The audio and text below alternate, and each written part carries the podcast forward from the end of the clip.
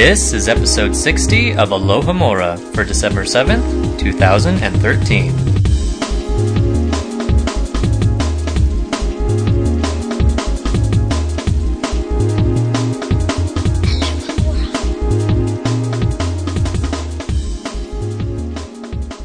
Hello, everybody, and welcome to episode 60. I am Eric Scull. I'm Laura Riley. And I'm Michael Harle, and our guest today is Catlin Jarrett from the forums, also known as Broadway Cat. Welcome to the show. Good to be here. Thank you. Tell us a little bit about yourself. All right. Um, I'm a theater and an English major in university, and I am a Hufflepuff. Yay! What school do you go to? Um, I go to Brock University. In Where is it? Canada. In Canada. It's Ontario, Oh, Canada. Yeah. Uh huh. See, I always Right. know because like it. I knew it was in America probably because everyone who's not in America says university rather Yeah. than like college. So I was like, wonder where she is. Okay, No, very Canada. cool. That's awesome. And you're and you're a Broadway girl? Yeah, I'm a big musical person, so it, it fit. Oh, that's fantastic. Very nice. Well, thank you for being on the show today, Kat. We're Well, really excited to have you here. I'm really excited to be here. Okay, and uh, just a quick reminder to you guys. Uh, please make sure you've read chapter 22 of Goblet of Fire, The Unexpected Task, a favorite chapter of mine, just so that you fully appreciate everything we've got to say about it. Indeed. And we'd like to take a quick moment now to thank our sponsor for this episode, Audible. Exclusively for listeners of Alohomora, they are offering a free audiobook download. They have over 150,000 titles to choose from across all types of literature, including fiction, nonfiction, and periodicals. So head over to audiblepodcast.com slash open, that's O-P-E-N, to get your free audiobook now. So, before we jump into the discussion for this week, we are going to look back at some of the comments from last week's episode, and we're going to head it off with um, an, an anonymous comment that was left on our Audioboo. A thought that occurred to me while I was listening to your last episode. Um, I was wondering when you were discussing how Mad Eye's eye can see through Harry's invisibility cloak, which is supposedly unsee-throughable Deathly Hallow that trumps everything. And I was thinking about how the other day, well, not the other day, but on another episode, you're talking about how the cloak and the Elder Wand, would they cancel each other out? And I was thinking that if that was true, would could Mad Eye's Moody Eye have the Resurrection Stone in it? Because before Harry, all the time we see Moody, Harry doesn't know about the Resurrection Stone. And it's not until Mad Eye's dead do we actually find it. And I'm not sure if this is just a movieism, but the stone is I mean, the eye is in Umbridge's office, but she's not using it in the same way, so that could be different. Well, I would actually say if if if Mad Eye Moody started seeing dead people, I would say he has the resurrection stone in his eye. but then that would be an entirely different series altogether. Although he could, Yes. he, you can see dead people in the wizarding world. I mean, Hmm. like, Everybody's got it's a one of resurrection those stone in their eye. crazy things that like, it, like because of what they're saying of that it doesn't, you know, we only see it after Moody's dead, but and like, I don't know, it just it's so impossible. Yeah, there, but- there, there's a whole thing about accounting for where the eye was, but the or the ring was. But the thing is, Dumbledore doesn't he show Harry the ring in Half Blood Prince? yeah, and it has a Deathly Oh. Hallows symbol in it. I think, Yeah. in for that, yeah. He's had it that whole time, and he would have had been wearing it, so he oh would yeah, had it's to, it's in the ring. Yeah, so yeah. myth busted. But very cool idea. I mean, if back in the day before Half Blood Prince came out, and we actually might have known something about the Hallows, that might have actually been a pretty interesting guys- theory. Have you, have you guys seen that article? I know it was like in my Facebook feed like last week, where it's like the new thing. It's like eyeball jewelry. Ugh. No, It's I didn't like see- that. I didn't see jewelry, but I, I know I've seen like weird pupils, like contact lenses that do weird things, like magic eight balls and stuff. Yeah, no, this Um, is like straight up embedding like a jewel in your eyeball, Wow, well, that sounds. people- which That- sounds like a terrible idea. There's people that way. have actually tattooed their eyeballs now too. That's the new thing. That's horrible. I don't know why. That's the new thing. Yeah, well, it's one of the. All the things. kids are doing like- it. Yeah, there's people that get like blue put in there or get fluorescent colors in there. It's really weird. I just wouldn't want to mess with my sight. It's like don't touch my eye. Don't don't do it. Yeah. But um, I'm sure Moody. I'm sure Moody uh, gets poked in the eye all the time. Moody seems like the kind of person who would actually like tell people to try and poke his eye.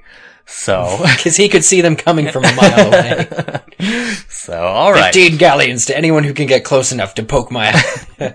So there's probably not a resurrection stone in Moody's eye, but wonderfully, out, I, I love hearing theories like that actually, just because it reminds me of the good old days when before we knew all the answers.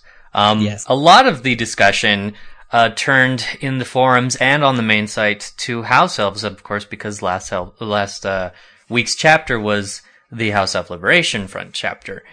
And uh, we had a comment in the forums from Tweak Six that was I thought was um, really interesting to note.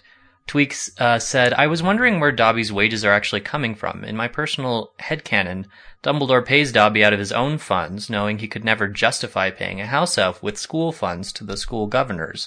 So he just happily indulges Dobby in support of equality for all." And I liked this because this recalls back the fact that people like Lucius Malfoy are on the school board and would probably never allow for funds to be used this way. Um, so it is Yeah, actually a pretty big deal that Dumbledore's doing this. Yeah. Um, I mean, it's certainly not going to break Dumbledore's bank, uh, considering we find out what, uh, what he is paying Dobby, but that's, that's per Dobby's request, you know, a galleon a week or something like that. I, I think it is likely that Dumbledore is paying out of his own funds, just because, as you say, the school funds are monitored by people like Lucius Malfoy and the other governors who would be made to cause a stink if, if that sort of knowledge were to come out. Yeah, no, I, I know from, uh, I mean, from Chamber of Secrets, obviously, we know that Lucius nitpicks on any little thing, and it's even extrapolated on in, um, Tales of Beedle the Bard that Dumbledore says that Lucius tried to get the book banned from Hogwarts. so, because it has pro-muggle teaching, so I can't imagine he would have been okay with this. But, cause Dumbledore actually offered, didn't he offer Dobby 10 galleons a week? Yeah. And like weekends off or something like that. well, that? Dumbledore, Dumbledore, like, um, has a lot of this money he doesn't use. He doesn't go on vacation, you know? Imagine him with like suntan lotion on his nose and board shorts. I, I just think he stays like he's a homebody, you know?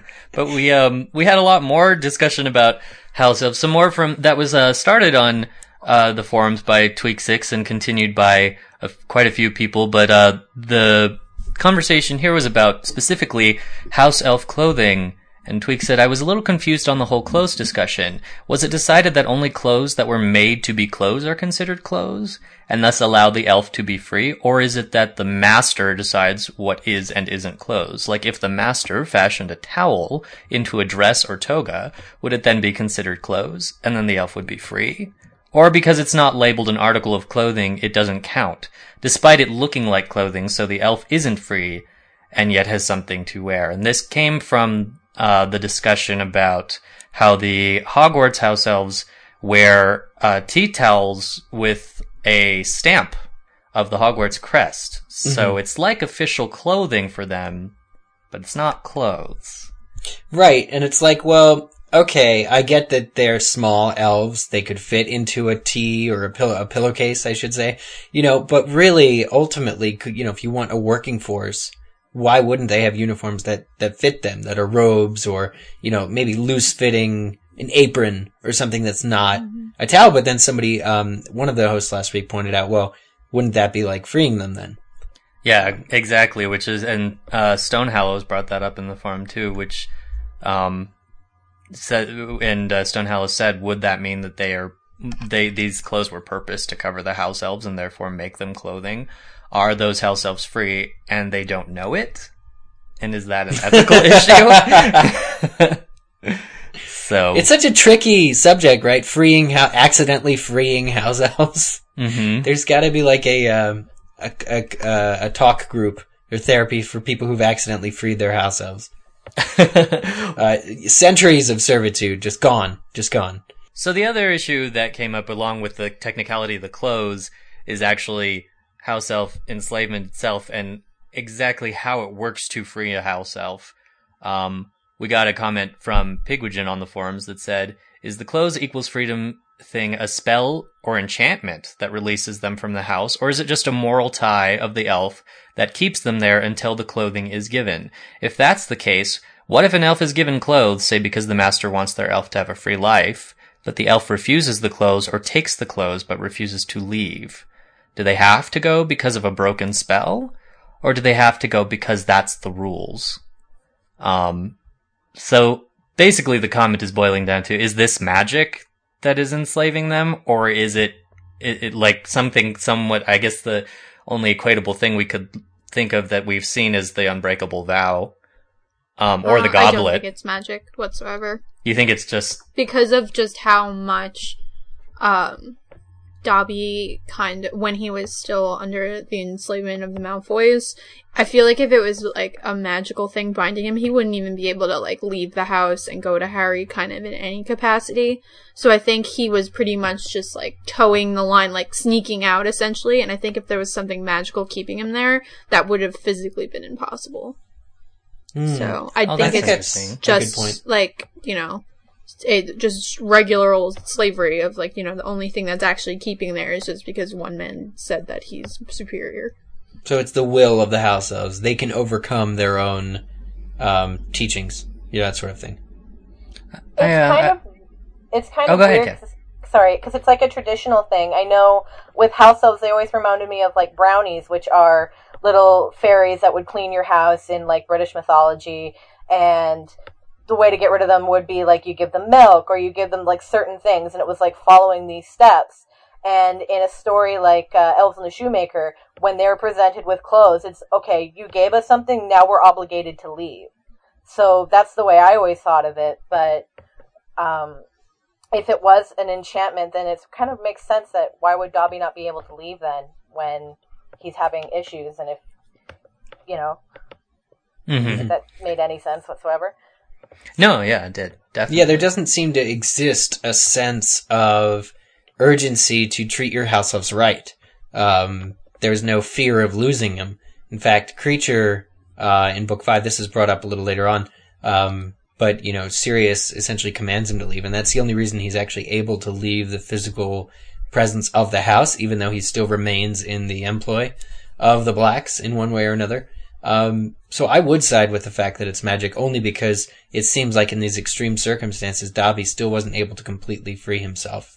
Um, he was afforded a lot of freedom though. So it's kind of one of those things where it's probably, uh, somewhere in between or it's both. There were um uh some other really interesting comments that because actually looking uh, like Kat said about uh, looking back at like the elves and the shoemaker type thing and what that in, in more of a fairy tale context.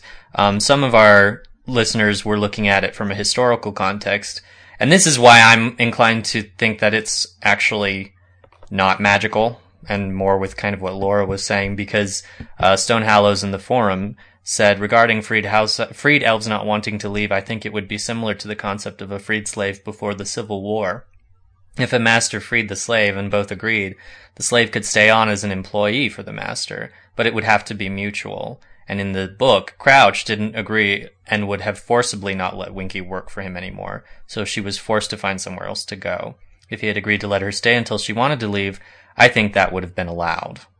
Um, Hmm. So because society isn't really prepared for an elf without a master, you know, a free elf, uh, they would stay on as a convenience. They would be paid and treated. They'd still be free, but they would resume mo- most of their previous tasks uh, Right. from when they weren't free. yeah. Interesting. Interesting. because I do think because this was again that also there there was a big discussion in the forum between some of our moderators, Ali Wood and Kai Kid, as well as uh, Dolphin Patronus, about what exactly if there were any specific historical accounts of slavery that Rowling was referencing. Um, it was brought up that you know could it have been America's slavery, the uh, British colonialism, child slavery in British workhouses. There were a lot of different things that people were pointing out of examples of slavery in the past.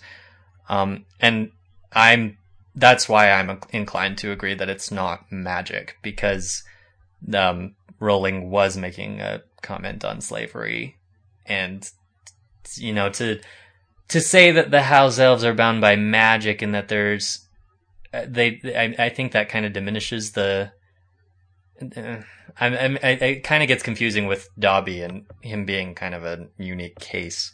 Um, and whether he was doing it of his own free will or if there was magic by pulling him back. Um, so that's just where, where why I agree that it's not magic. Okay. Um, but uh, and cat magic in the forums also pointed out that house elves wearing clothes would be an outward sign of the, his or her particular personality as an individual. And of course, we know that enslaved house elves have personalities as well, but they are not supposed to be recognized as individuals in their enslavement, and thus are made to wear not clothes as a sign of their interchangeability as slaves, which is a part of the inhumane nature of slavery in general. Yeah. So it's really taking away their identity. Yeah. Or not letting them have one to begin with. Yeah. So there were some really great questions and and and uh, ex- explorations of how house elves kind of hark back to our history of, and of slavery and humanity, and um, so there was some really great discussion on that point. Uh, the other interesting thing too on the main site was there was a conversation between Elvis Gaunt, Aridin, Froggy, HP MB3, and Dolphin Patronus on w- exactly how the rules work with freeing an, a house elf. Um, because they mentioned a few of them mentioned if you were to hand a house elf your laundry to do, would that free them? House elves do everything except your laundry. Except your laundry. and Um, they also referenced the fact that Hermione tries to get the house elves to pick up clothes. Um, and, I forgot. and versus Lucius Malfoy handing Dobby a sock in Chamber of Secrets and that he did not intend to free Dobby by handing it to him, but it worked anyway. Mhm. Um, so if there's a part, if we are thinking there might be a magical element in here, is it, does the owner of the house elf have to physically give them the clothes and does there or does there not have to be an intention to free the elf? Um, because no, we know none of the house elves pick up Hermione's clothes because Dobby takes them all. so, but Yeah. if, if they did, Hermione's not their master anyway. So would that have even freed them? Yeah, I think the important thing is that it has to come from the master. I think the master is the only one that can free. It's the fact that Lucius handed Dobby the sock. So I think just picking it up isn't gonna work. The only like loophole I find specifically in this case is that Hogwarts is technically like their master. Mhm. So it's almost like if they're finding it like at Hogwarts or something, it's not like they just like someone gave them clothes on the street. That might be like a slight loophole, but um, I think even without intention, it works because we see that with Malfoy. Yeah, yeah. No, that was. I think that's probably because that that's that's uh, that was also discussed on on the main site about whether mm, at Hogwarts if Dumbledore is the master of the house elves or if it's everybody in general, um, including the students, since the elves do do the work for the do work for the students. Right. Um, so, but to break up the discussion about house elves a little bit, um, Catelyn actually had a really interesting observation about uh, Seamus Finnegan that uh, has kind of a brief moment in the previous chapter. Um, Catelyn, did you want to talk about that a little bit since you're here? Yeah, sure. Um, I just basically saw that when Seamus and Neville were talking about the golden egg at the welcome or the congratulations party for Harry, that they both came out with two different ideas of what the screaming of the mermaids could mean.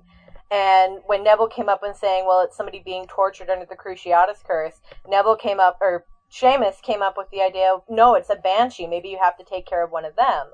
And remembering from Prisoner of Azkaban, uh, Banshee is actually Seamus's uh, Boggart.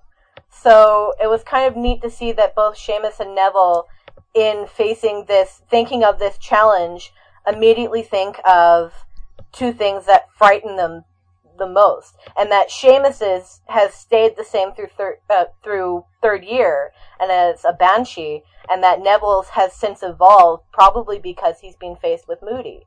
And because he's actually seen the Cruciatus curse and is realizing maybe there's a little bit more scary things in the world than Professor Snape. Only a few, though. Only a You- few. Snape is pretty terrifying. I really liked this that that, that you pointed this out, Catlin, though, just because I'm I I do think that because we have two examples of Seamus mentioning banshees, and I and because I don't think Roll, Rowling goes for like stereotyping her characters just to say, well, banshees are Irish, so Seamus Yeah. is going to always talk about banshees. I I like the idea that maybe there's some experience that he had with a banshee in the past that perhaps I'm hoping again this is and there's been a lot of we've been talking about this a lot lately, but we're hoping that Pottermore is listening because it would be great to get a backstory on Seamus because he's probably he's uh, we have a somewhat of a backstory on Dean Thomas, um, more than what's in the books, but we don't really know that much about Seamus. Well, I didn't get rid of the abandoned banshee by smiling at her. oh, oh, Gilderoy. Yes. I did want to give a shout out to a few of our other commenters on the forum here. Uh, Jess Fudd had a very humorous comment about Scabbers being turned into a goblet. Um, and on the main site, Claire Marie and Frog HP MB3 uh, had uh, some great comments about uh, the meanings behind each tournament challenge in the goblet. And you can visit our forum and our main site to check out more of the discussion that was going on because there was a lot of great, uh, there were a lot of great topics brought up this week. Okay, and uh, we just want to take a quick moment to tell you about something exciting in case uh, you haven't heard about it yet. But MuggleNet um, is for right in time for the holidays. We are selling fandom calendars. So the calendars are really cool. We sold them last year, but these ones are brand new and improved, and they have include they're it's the only calendar out there that includes all the dates from the Harry Potter series, like all the big milestones, character birthdays, actor birthdays, and also like real life fandom events, like when the Quidditch World Cup is and when LeakyCon is. So it's pretty much like the ultimate calendar book for um, the Harry Potter fan. And the theme is really cool because the pictures are all from uh, Kat and Caleb's trip that they went through, um, which were all the Harry Potter filming locations. So it's really, really pretty, all of the stuff there. You've obviously seen the movies, you know how astounding the cinematography is, and they pretty much saw all of those sites, and, uh, so it's really cool. You should te- check it out. It's awesome. Alright, so that's fifteen ninety five, which includes US shipping, if you're in the US, and $14 plus shipping and handling to Canada, and 17 $17 plus shipping and handling if you live in any other part of the world. So order before December 8th and you get a free digital copy without the photos. So if you wanted to, you know, load that up on your smartphone or make that your desktop background so that you can always know what's going on in the fandom. Mark when the new episodes of Lohmore are coming out. So you never forget. Yes, I in particular do. Uh, I do. I do not want to overlook Martin Bayfield's birthday. Martin Bayfield is the stand-in for Hagrid, and his birthday is coming up in the next couple weeks. So, if you get the fandom calendar in time, you can observe his birthday with me because I'll be baking a cake. And now we'd like to get into our podcast question of the week from last week responses, uh, also about house elves. Here is the question that we asked. In this chapter, the trio visits the kitchens for the first time. They find Dobby and Winky, who are both still powerfully restricted from being truly free of their former masters, either by conditioning or by magic. Ron loves the service in the kitchens, but is Hermione right in reacting so strongly to this situation? The Hogwarts elves don't side with either Winky or Dobby. They keep to their work. How are we meant to take the elf situation in the Harry Potter books? Is it more disgraceful that Dobby and Winky are in this situation, or that the house elves look down on them for acting out? And let me just say, we got a lot of responses, um, and similar to the responses that we just read from the last week's episode, all of these are visible, viewable on our forums and on the Alohomora main site at alohomora.mugglenet.com. So this is just a small clipping of the interesting, fascinating discussions you will find just a click away on the site. Um, and we do encourage you to go and read and participate uh, in that, uh, you know, comment and in that discussion weekly on our show. Um, so much more there than we can possibly fit into an episode of this podcast. But uh, regardless, the first podcast response we're going to read uh, from last week comes from Claire Marie.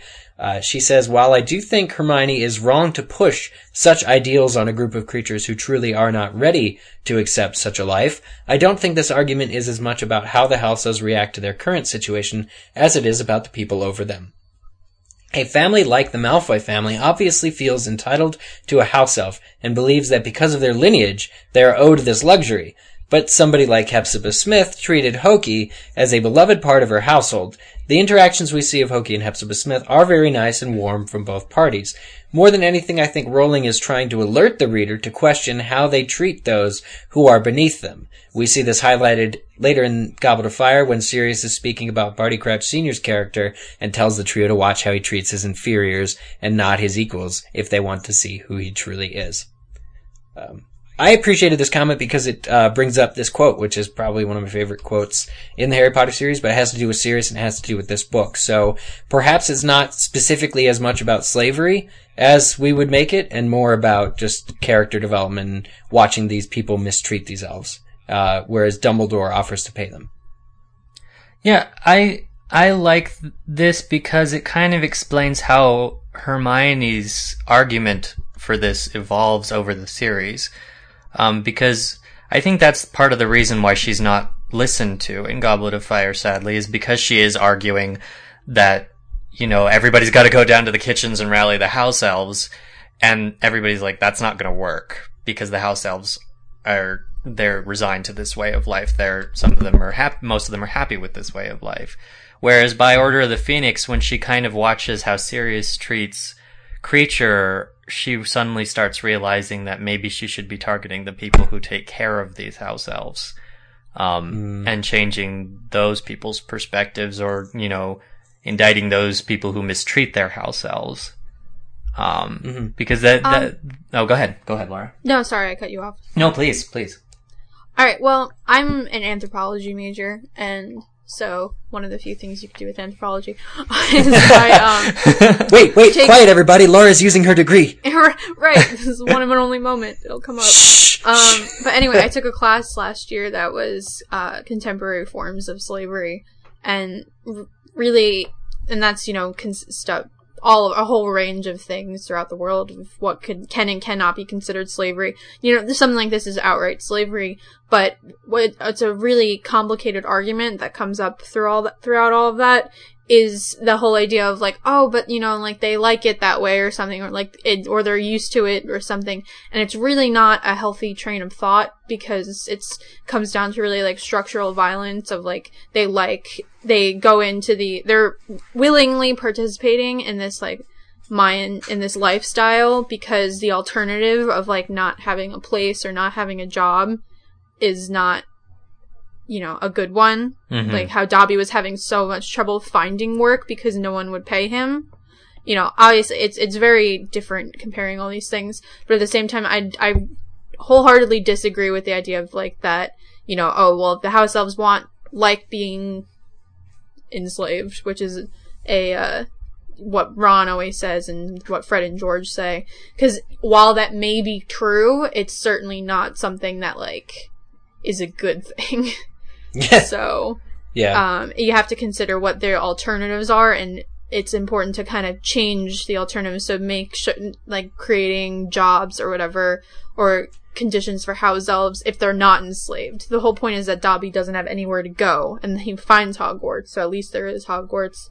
But, you know, I imagine there's house elves all over the world, and Hogwarts shouldn't be the only place that you can go, especially only under Dumbledore's, like, reign. Mm-hmm. And if mm-hmm. what we said before that he might be paying them on like out of his own pocket is true, it's even more of a problem. Yeah, and I agree with what Michael was saying as well. Hermione's going kind of quick. Um, and people, you know, some of the listener responses we got, including from Elvis Gaunt, said, "Go slow, Hermione." And I think she she should be targeting a little bit more effectively, for sure. Um, but uh, another comment comes from Knight Griffinpuff, and this one really uh, kind of expanded my mind, so I'll share it with you guys. Um, Knight Griffinpuff says, The problem with this question is that there are multiple possibilities. First, Hermione could be absolutely correct.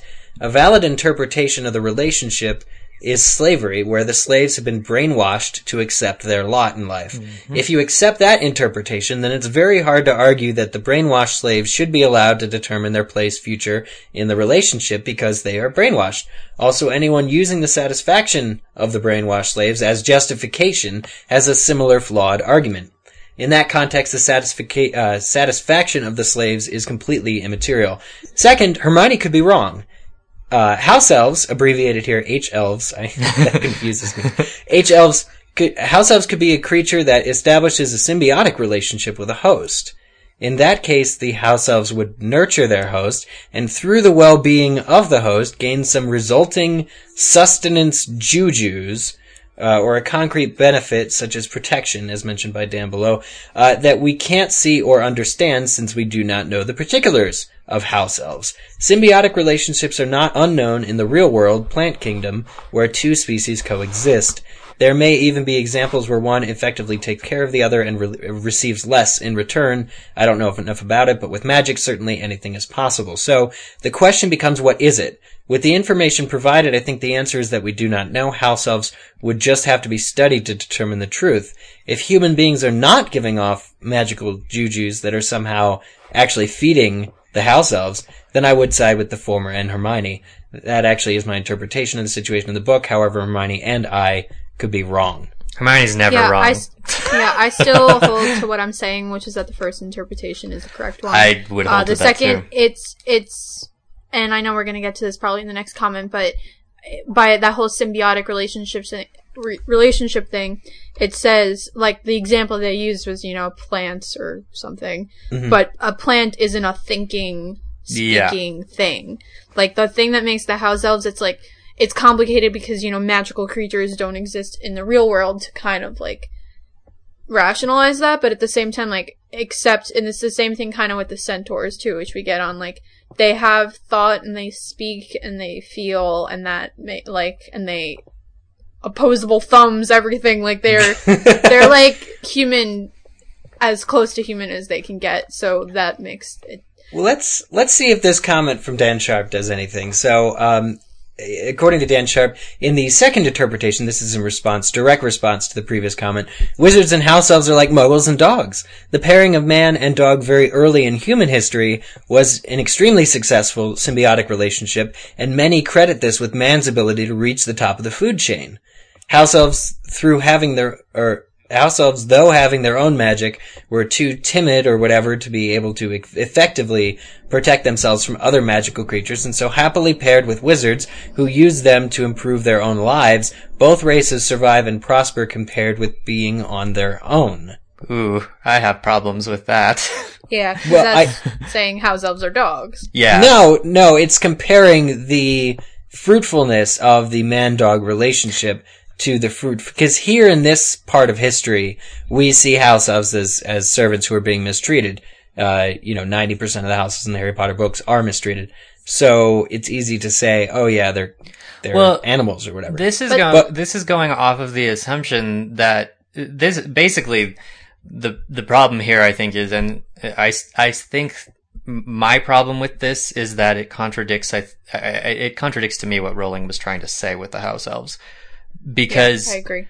house elves to say that house elves one we don't know the history of house elves um and to assume like i almost feel that that is something that wizards who enforce house elf slavery this is probably like the history that they would probably love written down in the history books um is that oh they needed us because they they had powerful magic but they were too weak to use it Right. well, I- that's, yeah, yeah. like that's Okay, that's th- th- in the because again if we're if we're relating this to the history of slavery that is one of many excuses that was used to excuse slavery was oh well they're Right. they're weak and they need us we're providing And it's not just that, it's like, oh, you know, oh, they're giving them a place to live, they're giving them food or whatever. Like, that's, you know, it's the same thing could be said for slavery. They weren't just leaving them to totally fend for themselves. Yeah, they were giving them a place to live, technically, and, like, feeding them, technically. But, like, you know, that doesn't. But mean- wouldn't it be interesting- That's assuming that they wouldn't be able to fend for themselves. Because if I'm almost comparing it to like the goblins, and we know just from like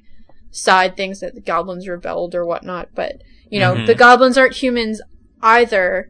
But they have jobs. I imagine well-paid jobs in the banks and stuff like. And then you imagine they live normally. So Yeah, they- it's kind of the same thing of like if you're assuming the house elves can't take care of themselves, when in fact they probably very much can because they're taking care of the wizards. Yeah. Well, but on a fundamental magical level, what if they need humans? I don't think they don't. I mean, that's already been Dobby kind of proves that, and Kreacher proves that. Um, Well, Dobby is seen again, meaning he does, in a way, prefer human company. Well, that's Kreacher Um, lives on his own for that matter. well, yeah, no, that's the, like that, but that's Dobby just having like Dobby as far as like the way he is with Harry or Hermione or Ron. He considers them friends. Um, Mm-hmm. that's not a symbiotic relationship. He's that's just a normal relationship. But at the same time, he doesn't go off and he really. He travels, but it's looking for work to ser- serving humans. He, doesn't. Well, he he's doesn't the stray too far from what he already knows. It- he's the pioneer in this. He's the only one. Hmm So like he But can't I'm saying just he could he, he could similarly friends. build a cabin and hunt and fish and provide for himself, and you know maybe start a family if he could find a female elf. Um, But where you does know, he get that money? Well, but completely yeah, away. F- there's no. It doesn't need money if you can build magic. If you can build a cabin by arranging some logs, you don't need money. well, but Dobby's looking for a good quality of life. Like he, you get you get more quality of life living off the land than you would in some. But Dobby's never been exposed to that. This is this is going back too to an argument of like what a freed slave was supposed. To, I mean, and again, I'm I can only use my knowledge of American slavery because I don't. I, I I know a lot, quite a bit about colonialism, but I I'm not confident to use that since it's not America's history, and I don't know that as well. But um, I you know to for a freed slave to just go out into the world if they were raised in slavery they had to go get it like they they they actively went to go get a job. They actively went to go you know find work so that they could be happy feed themselves have a you know a, satisfying fulfilling way of like I, I i don't think dobby dobby could probably get things for himself to live but he wouldn't have a satisfying full good quality life because he's a social he's kind of like a social pariah they've that he would be an outcast socially But do you see what I'm saying? That that shouldn't necessarily matter to them unless magically they were somehow needing it. Can I um, mention something Yes. as well? Um, Yes, please. The re- the reason I've always had issues kind of combining house elves to slavery, which is there's a definite connection there, but I've always looked at it as a symbiotic, the need for them to be with humans or to have a place to go because of the statute of secrecy. Because in Muggle slavery, let's say, there's not there's not a, a much of a difference between another human being having someone in servitude. But with the house elves, we're talking about like two foot tall things with bat ears. They can't exactly go out into the world because if they run into a muggle, it's like, oh God, what are you? So their relationship, maybe um, there's the need for the symbiotic relationship because of the statute of secrecy, because there's not many places a house elf can go because they're too noticeable by the way that they look. And because of their stature and what they look like, it's not like they can go off on their own because they're noticeably other and they're noticeably um, an alien kind of creature. Whereas in human slavery, it was just the matter of I have another human, another human being in servitude to me. So that's where the difference kind of is. What I would put up is just because they look differently. So like you can't let a house. There's no. There's you would have to figure out a way to hide a free house elf farm. You know what I mean? If they were to go off on their own like Dobby did, and that's maybe why even Dobby had to return to Hogwarts is because there's Well, if you can make something unplottable, I mean, if humans can make something so it can't be found, surely house elves who have stronger magic can make it like that as well. I was just interested in the connection not because of American slavery, but because house elves, you know, I th- I like the implication that perhaps they need humans on some fundamental magical, um, you know, level where the fates are intertwined and that sort of thing. I was entertaining the fantasy of it. I don't really so much care about how these comments I'm making would be taken into account with American slavery because I don't think you'll find anyone to disagree that that was a horrible time. um, and shouldn't, you know, have happened and that it was a tremendous growth that we moved on from that in our culture. Um, Oh yeah, but, no, of course, but I think but, um, a fantastic and I believe our final comment in response to last week's podcast question of the week comes from spectacularly hypothetical. We love your names, people, uh, on the, uh, main site.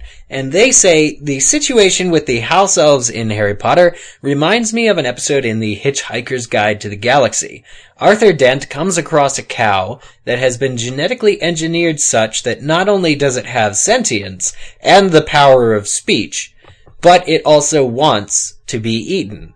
Arthur is horrified by this and thinks it's morally objectionable to eat the creature, even though it is inviting him to and is actually advising which parts of his body are most choice.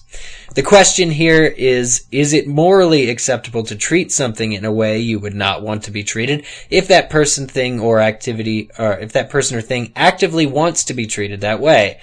The golden rule in all major bodies of morality is treat others as you would be treated, and the house elves offer a serious threat to this basic rule of thumb, morally speaking. So I think the question is here, would you eat the de- uh, desk pig that wants to be eaten?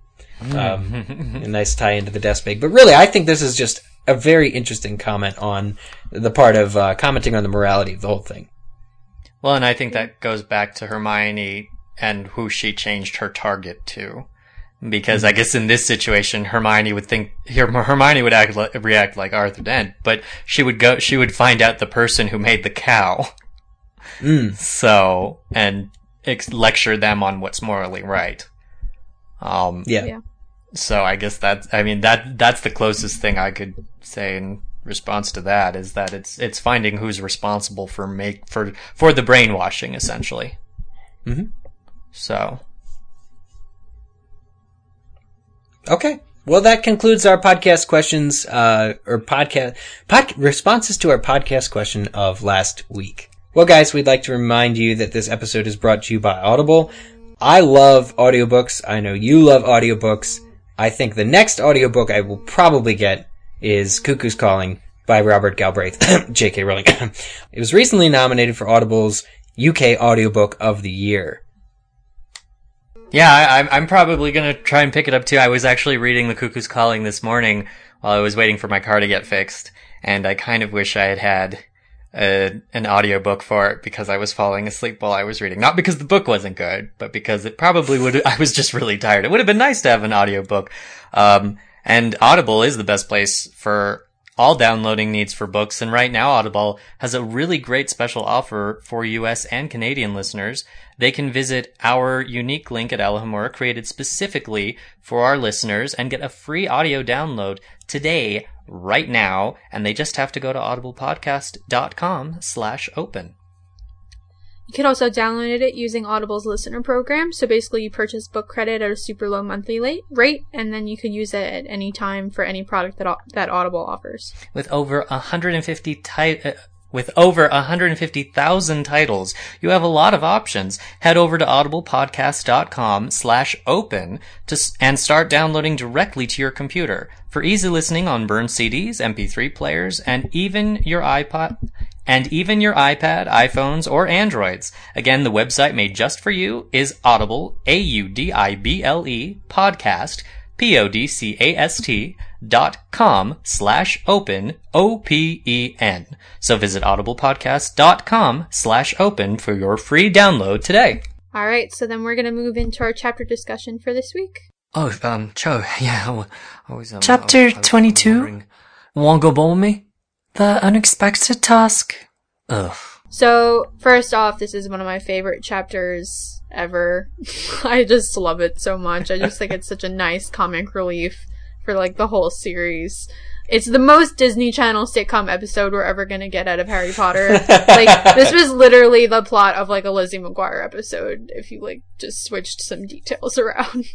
so, Alright, so it begins with the Gryffindors in Transfiguration class, and Harry and Ron are sword fighting in the back of the class with Fred and George's fake wands. There's a, really a lot of details to this battle. Like, it sounds like fun. Like, they were like, Ron has a tin parrot and Harry's has a rubber haddock. And it's not really a fair fight because Ron's parrot beak severs the haddock's head. But McGonagall tells him to shut up and grow up because she has an announcement. And she pretty like nonchalantly tells them that there's going to be the Yule Ball. She's just like, yeah, this is tradition, this is happening, but it's basically prom time. So everyone, at least the girls primarily, are like freaking out about it.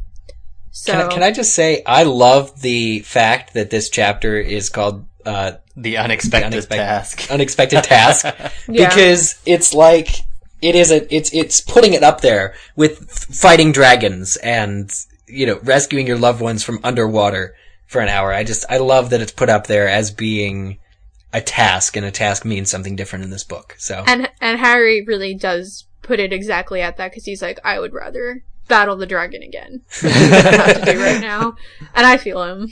But uh, it's you know McGonagall explains that the Yule Ball it's a dance that's only open to fourth years and up, which to me is really unfair because there's not going to be another one within this group of students like Hogwarts career, and this is the only social event I've ever seen at Hogwarts that isn't Quidditch. like, maybe that's a flaw of the right, like a right, because schools, the school system, we have dances, right? Occasionally here in America, you know, Yeah. it doesn't take a centuries old tournament to come by. So, well, But I, I I, have yeah. the question of whether or not just, not even like dances, but do any type of like after school events occur at Hogwarts that maybe just Harry doesn't participate in because he doesn't care, but is there any type of social events like how, you know, high school has like a movie night or like something like that? Obviously they're not having a movie, but like, you know, something. Like that's what my my problem with with wizards is their incredible lack of creativity. like there's magic. You there you can do something. But what do you think? yeah, yeah, for sure. Well, I, I- and this is kind of the, I guess my ideas for this come from the extra stuff in the Potterverse, like the the movies or the video games. But I I really like when you wander around in. I think it's in the fifth video game. There's a there's a Hogwarts chess club. There's a Hogwarts gobstones club. Mm-hmm. Um, and in the movie, Yeah. of course, there's the there's the choir. Um, from the That's third true. movie onwards, and there's more extra. Like so, the the the extra stuff that we don't get from Rowling, but we get, you know, that's studio mandated. I guess is that implies that there are clubs out there, and there's Well, the Gobstones Club is brought up. yeah, there yeah there That's is Pottermore mention. canon now, but Yeah. um, And it was brought Yeah. up in um, Beedle the Bard that they used to have like a drama club because they Yeah. had the whole um, staging of Fountain of Fair Fortune. And the second video game for Game Boy, I know they had a music room where you could walk in and there was just like a bunch of like instruments on the That's wall. And it was just really random places to go. But there's obviously kind of trying to put in like, oh yeah, this is a school. There's other clubs other than Quidditch. I think the Yeah. the funny thing too about that we do see of club because that's great that you mentioned uh, Beedle the Bard cat because the the sad thing about the drama club is that the play of Fountain of Fair Fortune goes so horribly awry that it catches the Great Hall on fire and Dumbledore bans drama from from Hogwarts entirely and he's very proud of that. And the thing is too with I- in the second book we see the extracurricular activity of the dueling club that also goes so completely awry um yeah. that we they, they they don't we don't see any further dueling clubs after that um I wasn't even talking just clubs though, just like some social events, like some icebreakers. like Yeah, the I well, love I mean- Flobberworms club or something like that Not, Yeah. not not clubs, but just like when like my I mean I'm in college, so it's different. But even like like high school, there would be like you know they'd have like multicultural night and like popcorn night and game night, like Yeah, yeah, for social sure. I- events. I think we should see because Harry's so focused on beating Voldemort, or, or that he has to be like that's his life story. But you'd still think like in this chapter, uh, one of the girls that Harry turns down is like a foot taller than him, and he's like, think about how weird it would be for us, like how weird we would look dancing together. And Harry actually has that legitimate thought, but. Wha how would he know? He's never been taught to dance. He's never been at a dance before. How do any of these students know how to oh, dance? get or how do they know how to dance? How do they know how to observe the the the niceties of dancing? Because they haven't been taught it. This is their first dance. This is Harry's first Uh-huh. dance, unless he learned before he was eleven. Yeah. Well, also something that's a bit of poor planning, or not poor planning, but obnoxious on Hogwarts' part, is that it occurs on Christmas. So maybe the people who maybe want to see their families at some point during their childhood like can't even go home for Christmas because it's the only fun thing to ever happen at Hogwarts ever. So they're like not gonna miss it. but like you know continue to grow up without their parents. so it would be like it's even like all of Christmas break. Like I would just want to be there for the Yule Ball and then be like, all right, now can I go home? Like I don't know how much of an actual break there is if it's really that long. I don't think there actually is. I'm Mhm. I'm thinking like me where I have like a month, but I don't know. But Lavender and, and Par- Parvati, I always pronounce her name wrong. Parvati. I have my. Is it Parvati? It's Parvati. Okay. Okay. Lavender and Parvati losing their minds, but I don't blame them for the aforementioned reasons that this is the only fun thing to ever happen ever. So, dress robes, robes are to be worn, which is different as far as the movie goes, uh, for the girls, because, you know, they made them all wear dresses, which I'm totally a fan of, because everyone looks so pretty. Well, One they, of the most memor- they do. memorable line, oh, sorry. oh no, I was just gonna say, don't they wear dresses? Because Hermione wears a, a periwinkle blue dress, doesn't she? No, she wears periwinkle blue robes. Oh, she wears robes. Okay. Yeah. Well, not. That's decidedly unsexy. Yeah. I can't speak Yeah, to that. be. Do you want to admit to something? but Yeah, I don't know. But I love this is one of the most memorable lines in the series for me is when McGonagall from McGonagall, the Yule Ball is of course a chance for us to all er let our hair down. So I just remember reading this like and I just thought it like at this point I was as a nine year old girl I was reading this like and was just so excited at this point like reading it being like this is great like I was not expecting this but I love it.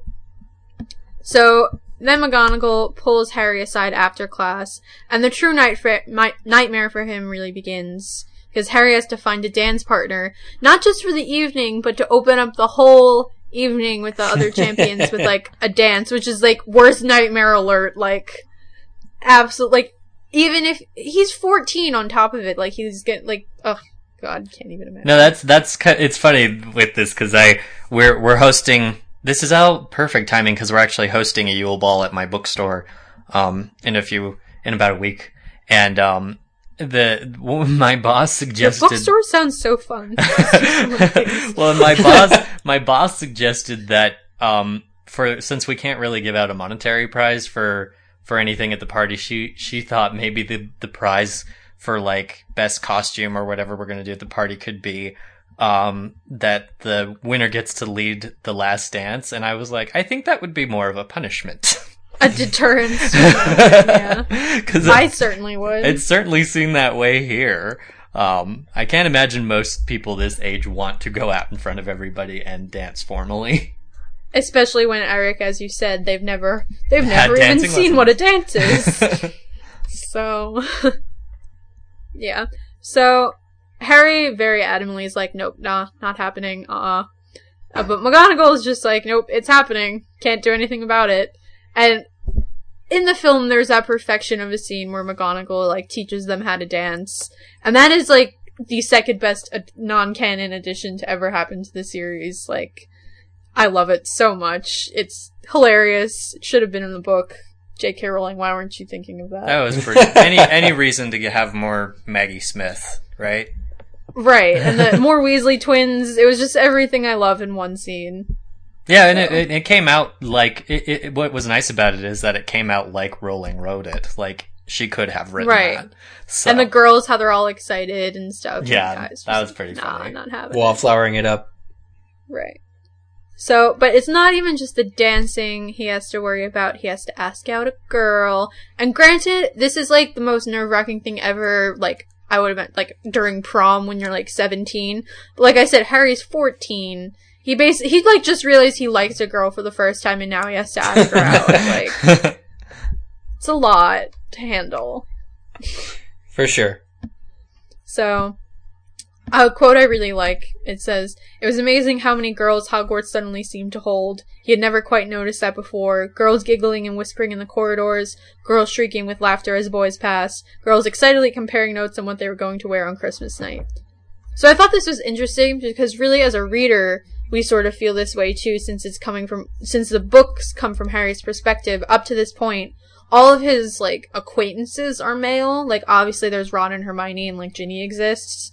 But like as far as his age, you know, we hear Neville, Dean, Seamus, the Weasley twins, Malfoy, all those like people. It's all like guys. So this is really like the first time. This is really the point in the series where like other female characters his age start getting like introduced and developed. Yeah. Hermione isn't, um, you know, Hermione's kind of different from the pack because she doesn't, she hangs with the boys a little bit more. Um, and, you know, that's why Harry, kn- Harry and Ron know her, but like, like what you're saying, you know, with the guys, they're kind of together more often, and the girls are kind of with other girls, but they're, they're elsewhere. They're just not where Harry is. Well, and I like that because Hermione blatantly points this out a few times in the chapter that it's kind of like, oh, you finally figured out I'm a girl. And it's, it, it, it- it is, uh, that's a really great observation that uh, as, as the reader, we kind of end up feeling the same way. Um, Rowling kind of uses this chapter to be like, hey, there are girls at Hogwarts. And, And they're all stereotypically gay. they're all stere- except for Hermione. Everyone except Ginny and Hermione. Well, and and the very Buckets tall of girl giggles. who's kind of very forceful and is like, "You're gonna dance with Oh, me." yeah. It's happen. You know. yeah. So th- there's God. a few others. I like desperately want to make a That's So Raven reference, but literally no one will get it, so I'm gonna move on. Aw. Thank you for not making the So Raven reference. Alright, anyway. Um, and I love that this quote was translated to the movie word for word of, why do they have to move in packs? They do, don't they? They do. At least from what I've, I've, that, this, this is another one of those chapters. I think why it's so genius is because it is, I think it's always fun to see an author, an older author who just gets the age group she's writing, he or she is writing for so well. Mm-hmm. Because this is That's- so on point Right. for, for her to be that distanced from high school and middle school. Yeah. This is exact, like I went to a high school, I went to a charter school for high school and there were like, you know, 20 of us in senior year, so it was a lot more compact and, you know, everybody knew everybody's business. But I mean, something like a dance would, like, did kind of get this kind of, like, I mean, this was almost like a daily thing at our school, you know, Mhm. this kind of drama. Um, so it is really, it is so perfect. Yeah. And like, of course, Harry isn't even making it easy on, easy on himself because he w- wants to ask Cho, who's like, you know, my personal opinions of Cho aside, is you know popular and pretty and older, and it's like, aim lower, man. Like, you're 14. like, if you're that nervous, like, just just go go for safe. Don't Mhm. don't reach. Oh. Mm-hmm. Uh, Well, yeah, because he gets Ron- quite a few offers, so. Yeah, and that's what Ron rather accurately predicts that people will be lining up to go with Harry, and in tribute to their recently repaired friendship, Ron kept the bitterness in his voice to a bare minimum. Oh, but that's sad. three girls ask Harry to the ball, and he turns them all down. You know, Mr. Big Shot all the time. but I gotta give these girls credit. Lady Crusher, uh, Harry, Harry Lady Killer, uh, Potter. Yeah. But like I really give these girls credit because like first of all they're strangers and like Sadie Hawkins style is a bit intimidating as it is. Like I asked my d- date to my senior prom and it like, you know, it's scary, but he's not just like anyone, he's Harry Potter and he's like famous and he's also like, you know, gonna be opening the dance and stuff. So like this third year girl like asks him like good for you, girl. Asking Yeah. the savior of the wizarding world to go out to a dance with you, your first and probably only dance, which is kind of Yeah. weird. But Yeah, if you're gonna do it, do it up. Well, yeah, Yeah. The third year girl wasn't even. She wouldn't even be allowed to go if she doesn't get a date, and she went for Harry Potter. like, Right. Like I mean, there's there's some randos throughout the the like school. Just go for one of them. But well, and Harry somewhat fairly does point out that a lot of these girls are really just asking him because he's famous, and they don't not because Yeah. they actually know him. Um, whereas you know with Cho, while he is Cho's setting the bar high, like she, he has encountered her before with because he plays against her in Quidditch. Um, Yeah, no, that's true. So, but but that but yeah, no, I did I did still feel bad for these poor girls, especially poor third year Hufflepuff girl. I mean, getting rejected by anything is awful. So to- but to be re- kind of to tell your children years down the line that you were rejected by Harry Potter.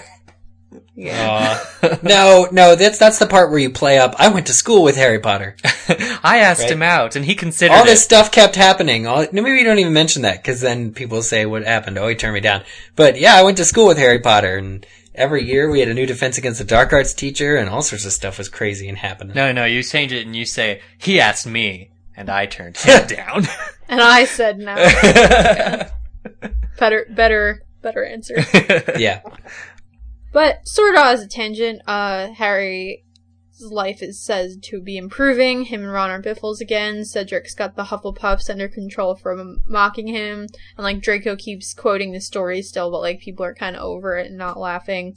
And we find out, as like I said, in a sort of tangent to the meat of the chapter, that Rita's interview with Hagrid, that she kind of only wanted to unearth like juicy stories about Harry being this troubled kid because Harry says she can't keep writing about what a tragic little hero I am. It'll get boring. yeah. I was relieved upon reading this because Hagrid seems to not have had that bad of a time um, with her. You know, as well, opposed. you know what? Remember what happens to him? Yeah, yeah, yeah, yeah. But at the but at the, on the actual date, he thinks it's a little weird that she kept asking about Harry.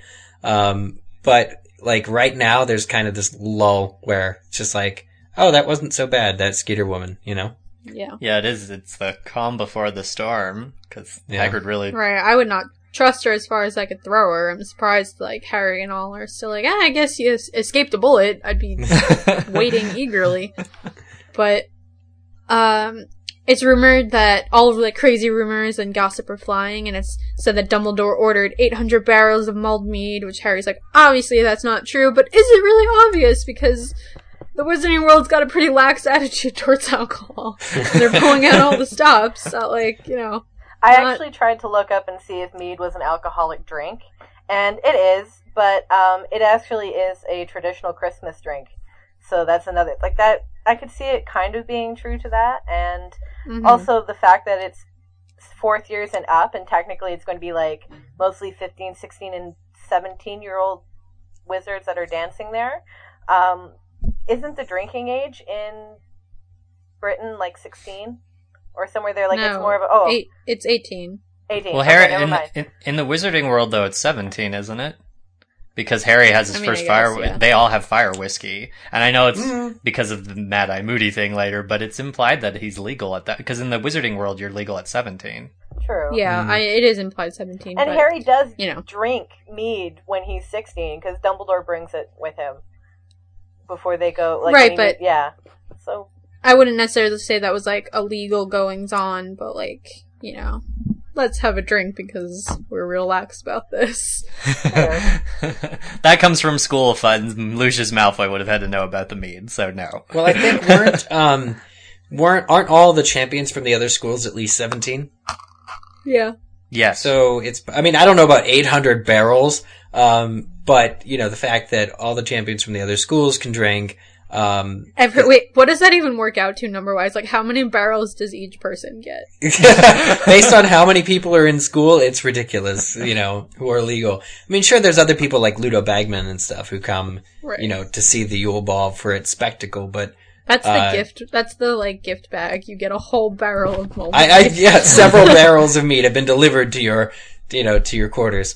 Um, yeah, it's a heck of a party favor. But Dumbledore did book the Weird Sisters, which thankfully in the movie spawned three actually like legitimately good songs. Like I listened to one of them on like a daily basis. Are they good? Are they really good? I think the slow song is a beautiful song. I Okay. listen to it like all the time. Okay. And Do the Hippogriff is great. The other one's whatever. I don't, I don't know. I just don't know. But the Weird Sisters always kind of weirded me out in the books. I was glad there weren't more of them, but it is kind of a missed part of the culture where you're like, okay, the Weird Sisters are huge, but who else is there? There's Celestina Warbeck we know of, you know, she's, yeah, she's a- I was she- gonna actually ask that uh, to you guys of you know, this is the only band we kind of hear for of the youth.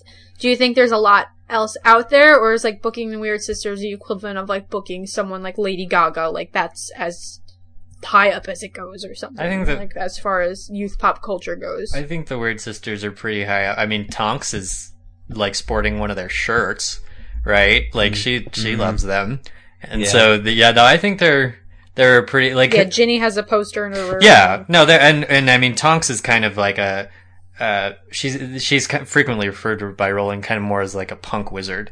So I think that, that like definitely for that crowd, yeah, she's the the Weird Sisters, uh, which are probably top of the top of the charts. So, but. I always thought it was funny that the Weird Sisters are guys because I didn't. Yeah. I didn't realize. That I don't know where it longest said. time. Does it say that in this chapter? Because I'm trying to. Re- I think it like, mentioned think where. it might briefly mention it when they get on stage at the ball Yeah. that they're guys, but I didn't know until the video games were released because in the video games they all the wizard uh, all the all the weird sisters have wizarding cards. Yeah, So- and there's, there's so many of them too. they're all guys, and there's some really weird instruments with them because I looked it up when it had Yeah. it. And there's like a guy, there's a rhythm guitar and lead guitar and drums and bass and a lead singer like you'd normally see. But then they have a bagpipe player, a cello player, and a lute player. So, like, sounds like an Irish band. yeah, Yeah. it's very. that's what the Irish do. I didn't think of that. I guess. Yeah, bagpipes all around. Lady But- Gaga would probably love them. Yeah. So yeah, I'd say that's a fair equivalent. So some of the teachers on the day of the ball like give up on teaching or leading up to it, but most others power through. And that reminds me, like on my like pro- senior prom day, like my last class of the day was calculus, and like no one else taught except my calculus teacher. Like she kept us the whole time to do a calc lesson and wanted to kill her. Shout out to my least favorite teacher I've ever had. Wow. Um, wow. Was that why, Laura? Was that? Oh, it was many reasons. I'm not. I'm the worst. The worstest at calc there could ever be. Can I just I- point out too that once again we have Snape threatening to poison everybody. Ugh. like he's like, It happens a bit too often Yeah, he- for anyone to ever say like Snape's the best. yeah, I really like that he like every time that like everybody's happy and jolly, Snape's like, I'm going to test you on antidotes for poison. that, that's come up a lot. You have to admit that'd be Yeah. an effective way of teaching, though. Yeah, I suppose you, so. If you were threatened with that, like you'd want to learn and you'd want to get it right pretty quick. Well, If we start using attempted murder as justifications for teaching, I feel like we're verging into a dangerous territory. But um one of my favorite scenes in the book and the movie for that matter, they're done in slightly different ways, is um Fred asking Angelina to the Yule Ball to prove how like no pressure the situation can be if you just don't make it. Like it's Yeah. kind of what you make of it, where he's just like, Oh yeah, I'm going with Angelina. Oh yeah, oh, I should probably ask her. Oh, you wanna go? Yeah. Sweet. Okay, bye. like and it's like that's it. It's totally fine. I love it. I think it's great in the movie. It's great in the books. Love the Weasley twins. Yeah. In case you, ha- in case you guys haven't noticed. we know who you'll be asking to the old Ball. Yes. I like, yeah. Do you notice it never says who George goes with? I It was know. me. It was me all along. no, uh, there you go. Oh, I like that. So. Good. We have a date for Yes, that. That's, that's my 1994 personal, year. my personal headcanon. She used a time turner. Yeah. Oh, okay. So Ron's a jerk and a typical boy because he only wants to take a hot girl. He doesn't care if his, pers- if Uh. his personality sucks. Won't take a girl like Elo- Eloise whose nose is off center, and understandably Hermione's quite hurt by these statements. yeah, Yeah. that was. She's gotta, she's gotta stand up for her race here. And, Her race. and sh- her identity. She feels it, it's it's hurtful. Ron is hurtful. Ron's a jerk. We know this. Um, yeah. It's not cool to be as shallow as he's being. Yeah, no, it that's it's especially rough here because I think at least for those of us who were on the Ron Hermione, you know, ship for the whole series, like I I think a lot of people started detecting that around Chamber of Secrets and Prisoner of Azkaban. So to see him say this like this is a new level of hurtful to Hermione, I believe. Um, I mean, honestly, this is why, like, in me not being a, like, Ron Hermione shipper doesn't mean I'm Harry Hermione. Like, that's not what I'm getting no, at. no, no. But, like, I, I just, like, Ron's such a jerk. Like, consistently throughout the whole series. Like, Hermione deserves better. like, there's no point in the series where I can, like, understand Hermione, like, liking him. He just is, like, bully for, like, chap book one, and then, like, making fun of, not, like, making fun of, but doing this in Goblet of Fire, and then doing what he does in Half-Blood Prince. It's, like, consistently bad. like, so, I don't know. I'm not, I never necessarily understood I, it's not that I don't understand, whatever. Right. Whatever. I get what you're saying. but anyway, I digress. Hogwarts is pulling out of pulling out all the stops for Christmas. There's permanent ice- icicles on the banisters. The Christmas trees are bedecked, and the suits of armor are singing Christmas carols to anyone that passes them, which I imagine gets really annoying. But it's probably like essentially the same as like omnipresent Christmas music on the radio. I Yeah. I hope they're a little. I know I know she said everyone who passes by. I hope the statues are a little more discerning. Because yeah, Right? Does it become like a row row row your boat like scenario where like one person sings and then another person and then the next one like joins in? would you know it would be great is like if you had like if you're like everybody come watch this and go down to like an empty corridor and then they're, they're like lined with statues and just run run down the row and see what happens I'd even wonder Yeah. if they'd be triggered by like ghosts that were going by, because would they be considered like their personalities of the thing? So like even just like nearly headless Nick going down a hallway, all of a sudden it erupts into song. You know? it would be sad if I'm it ac- I actually I have a few like legitimate hard pressing questions about these these uh suits of armor. This passing question, I'm gonna I'm gonna delve deep. Okay. It says that they're singing O Come All Ye Faithful, which is a Christmas song that's rooted in like actual religious meaning of the holiday. And I always kind of got the impression that the wizards kind of celebrate Christmas more on the commer- not commercial, but like not for its religious reasons. Like I don't think they're just all like Christians that celebrate Christmas. They just kind of celebrate Christmas for the trees and the presents and whatnot. Hmm. But because O Come All You Faithful is like straight up religious, like do they consider like the religious aspects of the holiday then? Like are the Christmas carols are all singing Muggle? Do the suits of armor know the dance routine to Jingle Bell Rock? Like I have You know, Laura, I like this question so much I would love to turn it into the podcast question of the week, but that's just my thoughts on it. how seasonal. I I think there might uh, I'm not sure. Well, I I mean the only response I can think for it is that in the fifth book, Harry hears Sirius singing "God Rest You Merry Hippogriffs." So there, so th- it, there are songs, I guess, that they they've taken some traditional Christmas songs and put wizarding spins on them. So I wonder if they do actually sing "O Come All Ye Faithful" with the right lyrics, Oh, yeah. No, that's that's or if they've true. repurposed because If it's a parody. Yeah. So, because I think I think you're probably more on the mark that they. I don't think they. I don't think wizards celebrate Christmas for the religious aspect. Um, Yeah. And you know, I. That's that's a tough thing because I think Rowling didn't put religion in because there was really no reason to. Right. Um, yeah. So, but yeah, that does raise a good question about whether there are like And it was the same thing, correct me if I'm wrong, but don't they go home for isn't Easter Yeah. like also celebrate? Yeah, that's yeah, another they do. thing. But what about the wizards at Hogwarts who celebrate Hanukkah? I'm just asking as the Yeah. as a resident Jew. What's going on with Hanukkah? Do they play dreidel? Is there? Do they play dreidel at Hogwarts? There's a Dreidel Club. There's a dreidel there's a, club. when you're walking down the hall, there's a dreidel that follows you, and it's just running down the hall one after Enchanted next. dreidels. I like that. Well, Harry finally asked Cho to the ball in the most awkward way possible. He's really got enunciation problems. Like he's like, "Want to go ball with me?" Like, which is like the same thing as Diagonally. He should he should have done the um, well. That's a movieism, but still, the, he should have done uh, what red red leather, yellow leather, the diction, uh, the diction Yeah. um, building uh, All the exercise way. with your mouth As he was before walking up to speaking Cho. Joe. Yeah. But uh, Cho says she's already going with someone, Cedric, Cedric Diggory, and suddenly Cedric is the very worst person to ever live.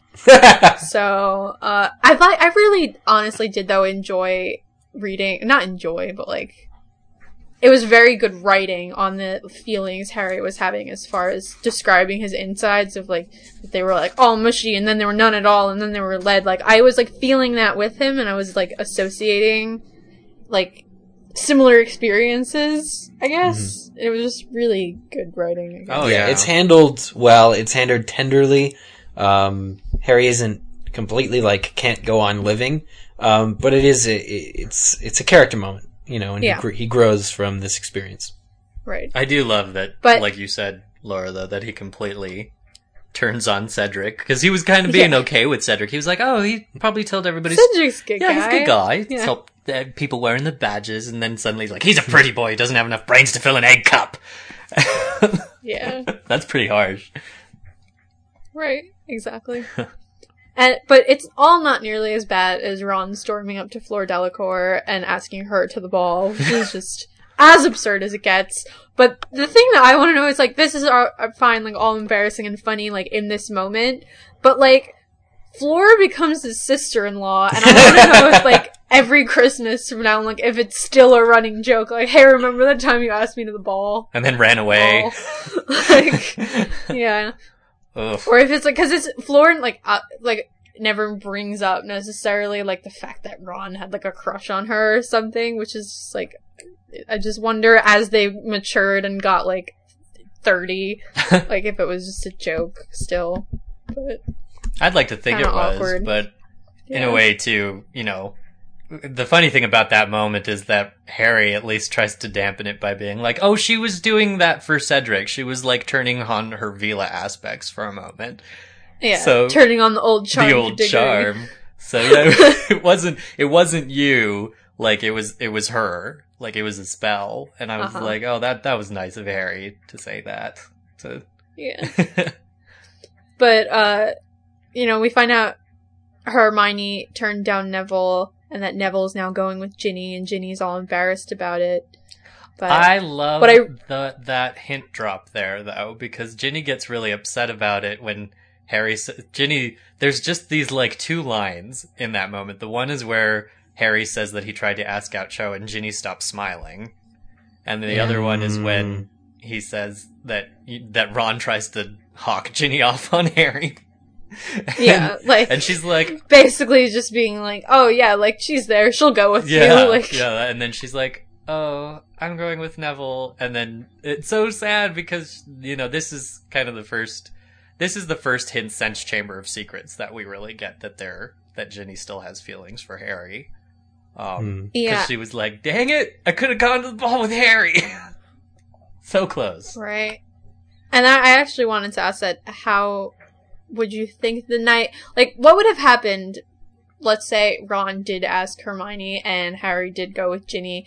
Would anything of like in like with Hermione looking all pretty and the whole like romance of all of it, since they're not going to be like all angry that they're with the Patil twins. Like, do you think their relationships would have progressed faster had they been each other's Yule Ball dates, even if both of them had gone as friends? Uh, I think. I definitely think so. Um, because you're you're experiencing that stuff together. It's these dances, as we learned, don't come around too often, and I think just the physical act of being that intimate, dancing with somebody, uh, would absolutely um, increase it. Whereas with the Patil twins, you're right; they all kind of they end up with these partners that they don't necessarily want um, or expect, and they or- get bitter at like you know, yeah, everything that's happening. I wonder if Harry would have still been like a because Harry is like I can under not understand it's not justified, but Ron being a jerk to Padma because he's having all these feelings about Hermione and Krum. Like Harry's like all mad about Cho, and I wonder if like he would have been that way if he had taken Ginny. Like if he would have been still openly like this so What do you think, Kat? I think he would have, because like at this moment, he's really and truly in love with Cho, and Cho's the older woman with the crush, and it would still be thinking like, okay, Ginny's Ron's little sister, and it's that kind of thing. Especially if it was set up in the way that Ron did it, like, okay, I'm just gonna pass my little sister off on you so that you can have a date to dance with. If it's that way, and it wasn't like he actually got up he actually went and found her himself, he would still be like, "Oh, I wonder what Cho's doing right now." You Yeah. know, Mhm. I think I think it's still they're still at that immature age where it kind of be like, "Yeah, you're a nice girl, but I'm still only with you right now because your brother said I could go with Right. Yeah. friend zone. I think that's what would have happened because we get a sense throughout these chapters that while Harry has is starting to, you know, be interested in girls, he's he doesn't have any sense of romance at all. And I think Ginny probably if she had gotten to go with Harry, she probably would have envisioned a very romantic evening um full of, you know, perfect dancing and just oh, they would have kissed at midnight and it just would have been so perfect and Harry would not deliver on that at all. Um Right. So it's probably for the it's better. Definitely I, for I the think better Harry kind of has happen. to experience the downside of dating Cho, like get that first dream girl out of his head, and is shown Yeah, to be a, get it out of a cro- you know, be a weepy kind of girl, and go like, "Oh, this isn't really what I thought it would be." Before he can look at other girls and realize, "Hey, you know, there's other women here. I can maybe give them a chance." Yeah, I think that's very on point. I don't know what would have. I don't know what to say about. I, I think that might. I, I think that'd probably be similar with Ron and Hermione as well. I think Hermione would probably be more resigned to the fact that she's not get, gonna get an uber romantic evening out of Ron, but I think her expectations would still be higher than the result. Yeah, I think the fact that Hermione is like all pretty is one thing, but I think the thing that honestly makes Ron realize that he has some sort of feelings are the fact that he sees her with Krum. Like that's the the like Yes. moment of jealousy because obviously Ron's like one of his many fatal flaws is that he's like a super jealous person. So, you know, Yeah. that had a lot to do with it. But, you know, Hermione kind of mocks Harry and Ron for being turned down by the people they ask. And, like, I love when they're all, like, cracking up laughing. And Her- Hermione's like, oh, what are they laughing about? And Ginny's like, oh, they just got turned down by their dates. And then they just, like, stop laughing. but, um, but, you know, Ron quickly spirals into saying all of the wrong things he could possibly ever say. So he's like, oh, Hermione, you're a girl. and like you obviously wouldn't uh, be asked by anyone because like who would ever do that? So you might as well go to the ball with me as my last resort.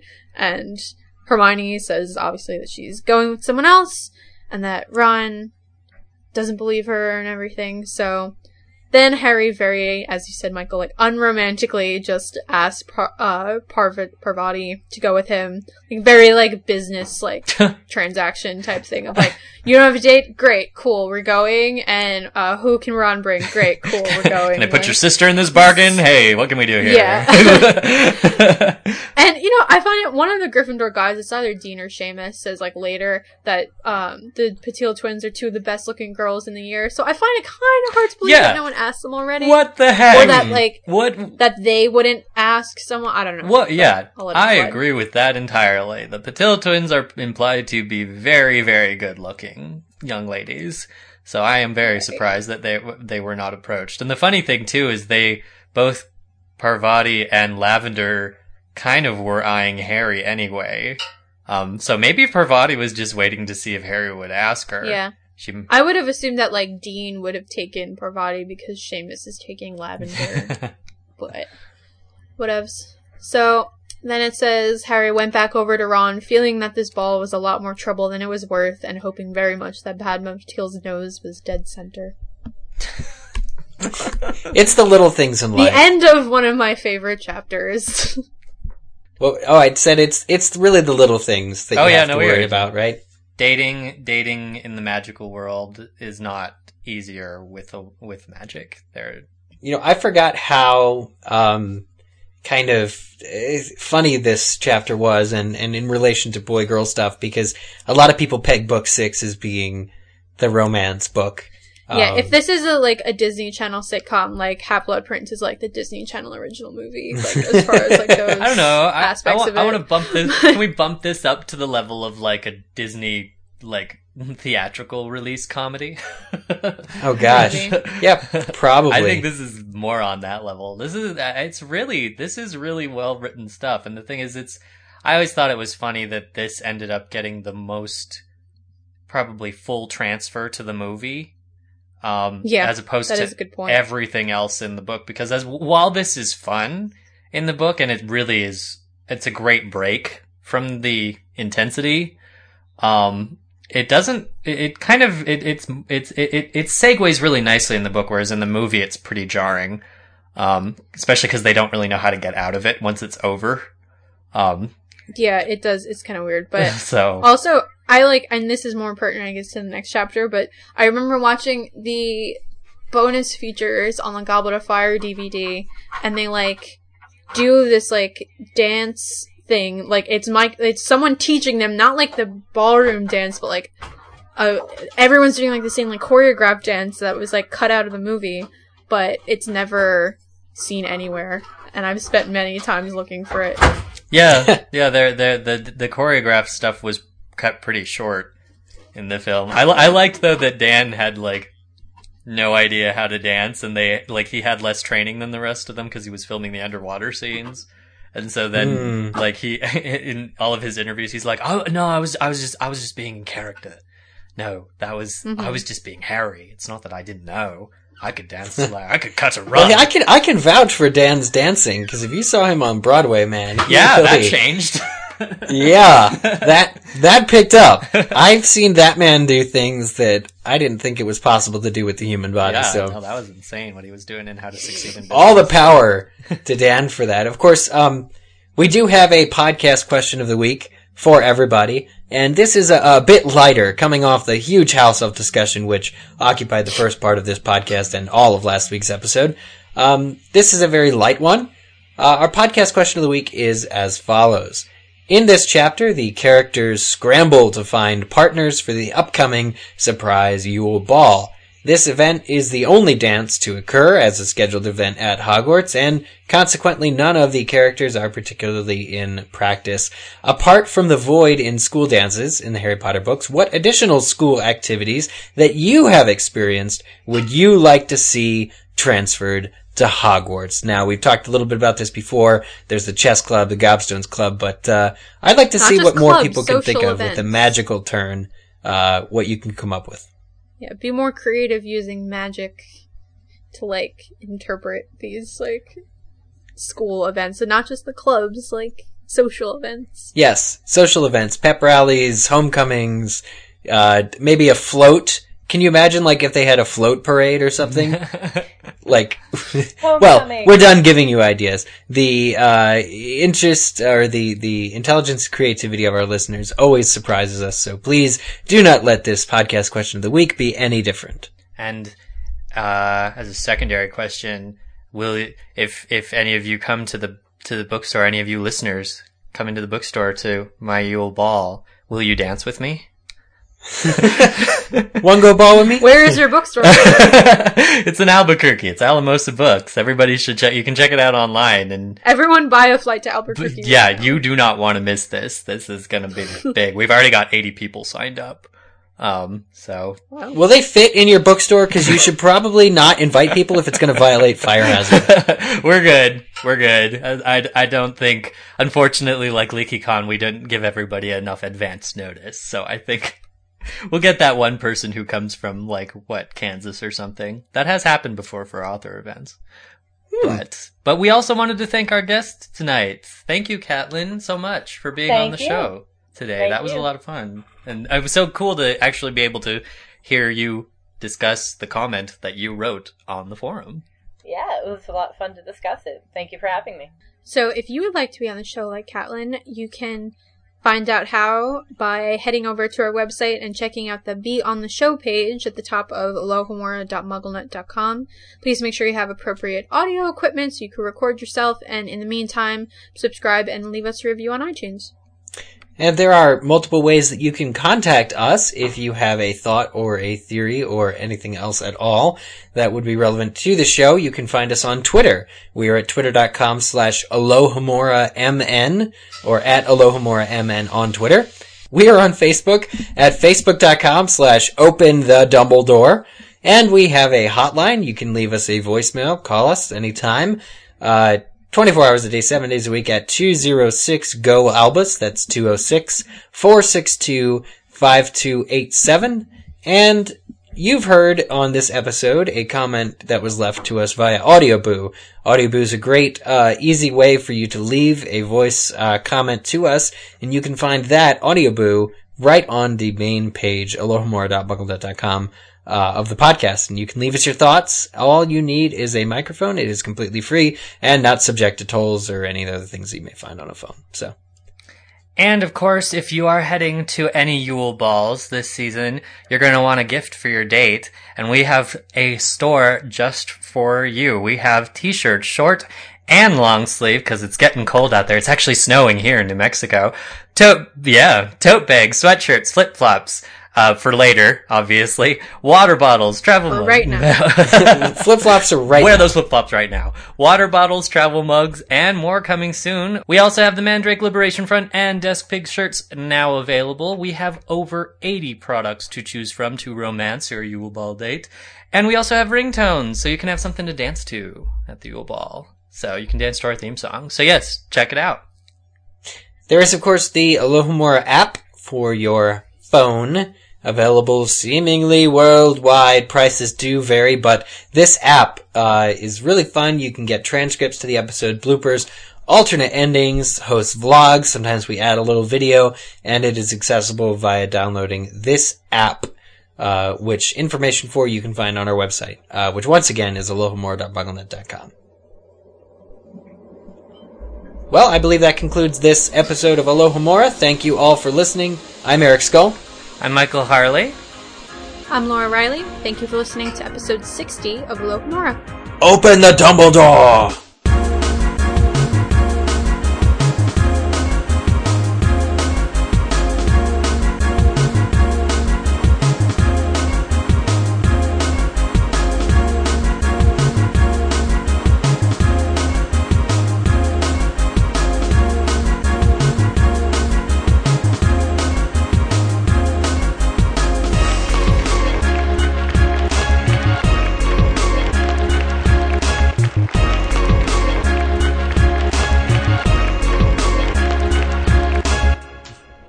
Uh, one moment while the train goes by.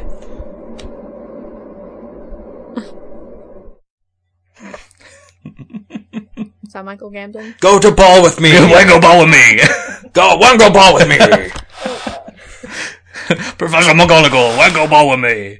Go a ball with me! that sounds more like Hagrid, doesn't it? Ah, yes, um, Madam Maxime, wango ball with me. ma- ma- Madam Maxime. yeah. Alrighty. How could you say no to that, Laura?